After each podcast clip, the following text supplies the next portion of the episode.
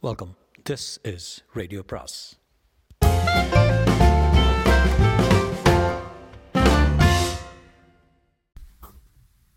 அனைவருக்கும் அன்பு வணக்கம். சு வெங்கடேசனின் காவல் கோட்டம் பாகம் ஒன்று அத்தியாயம் இருபத்தி மூன்று.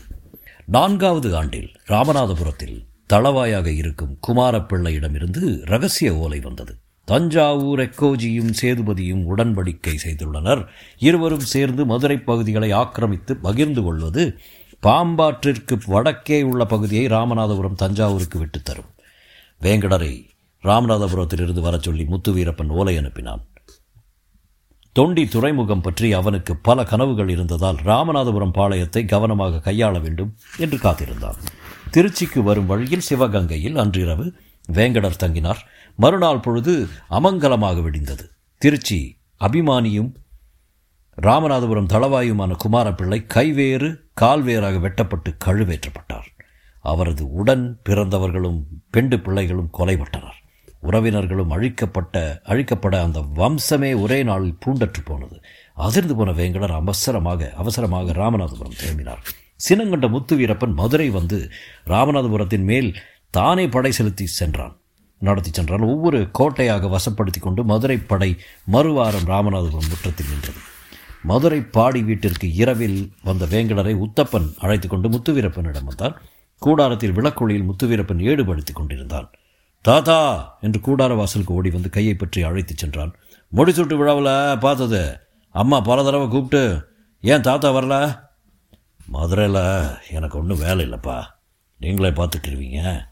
நான் நிம்மதியாக பாசுரம் படிச்சுட்ருக்கேன். சிற்றுண்டிகளும் பானமும் கொண்டு வர சொன்னான். வெகு நேரம் மௌனமாக இருந்து வேங்கடர் மெதுவாக சொன்னார் சண்டை வேண்டாம் மதுரைக்கு திரும்பி போயிரு. சற்று நேரம் அவர் முகத்தையே பார்த்து கொண்டிருந்தான். சரி என்ற முத்து வீரப்பன் அது உங்களுக்காக மட்டுமே என்று கூறிவிட்டு குமாரபிள்ளையின் ரத்தத்திற்கு என்ன பதில்? மதுரையின் ஒழுங்க நான் எப்படி காப்பது? என்று கேட்டான். நீ சுலபமாக இவங்களை ஜெயிச்சிருவே. ஆனால் மறவர்களோட பகை மதுரைக்கு தலைவலியாக இருக்கும். தேவையில்லாமல் உனக்கு கால விரயமாகும் தெரியும். வேறு திட்டங்கள் வச்சுருந்தேன். தொண்டிக்கு இனி வேறு ஏற்பாடுகள் பண்ணும். என் கனவுகள் மிகப்பெரியவை தாத்தா. கள்ளழகர் போல புதுசாக சாமிகளை உருவாக்குறது பற்றி எனக்கு ஆட்சேபனை இல்லை தாத்தா. ஆனால் பலன் இருக்கணும். தலை போகிற காரியம் இல்லை. ஒத்த விரலை வெட்டி எரிஞ்சிட்டு கூட என்னால் வாழ முடியும். ஆனால் உங்கள் சொல்ல மதிக்கிறேன். அதுக்கு வேறு அர்த்தங்களும் இருக்கலாம். நாளை காலையில் படம் மதுரை திரும்பும்.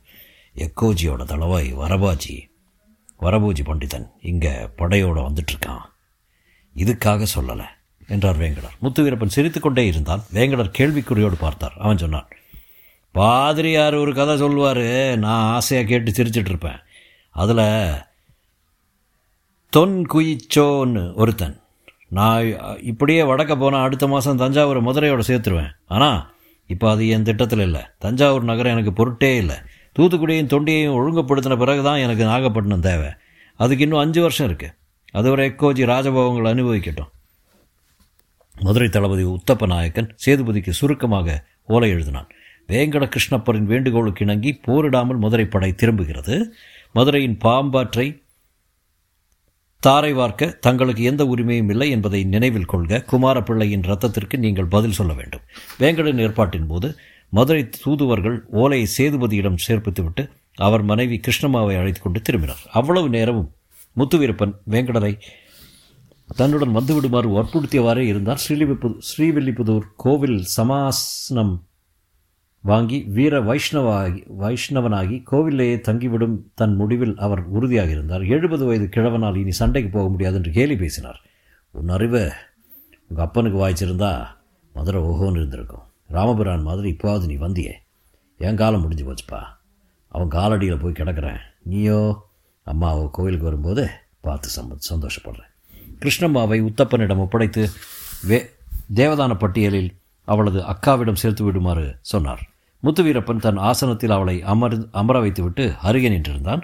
ஒரு சொல்லும் பேசாத அவள் கண்களிலிருந்து கண்ணீர் வழிந்து கொண்டிருந்தது. வேங்கடர் சந்திரஹாசத்தை கழற்றி உத்தண்டுவிடம் கொடுத்தபோது கண்ணீருடன் கால் தொட்டு வணங்கினான். அவனுக்கு பிறகு முத்துவீரப்பன் குனிய முயன்றபோது தடுத்து தோல் தழுவி அணைத்துக் கொண்டார். விடைபெற்று வெளியேறி ஓபுலுவின் மேலேறினார். சென்னக்கதிரி நாயக்கர் மரணப்படுக்கையில் கை நடுங்க ஓபுலுவையும் சந்திரஹாசத்தையும் வேங்கடரிடம் ஒப்படைத்துவிட்டு கண் மூடினார். செல்லியம்மன் எர்ரசின்னம்மாவின் வேண்டுகோளை ஏற்கவில்லை. கணவனோடு சேர்ந்துதான் இருந்தாள். ஸ்ரீவில்லிபுதூரை நோக்கி ஓபுலு தன் நடையில் சென்று கொண்டிருந்தது. உயரே பறந்து விரிந்த எல்லையில்லா வானில் கோடி கோடியா விண்மீன்கள் பூத்து சிரித்தன. தொடரும்.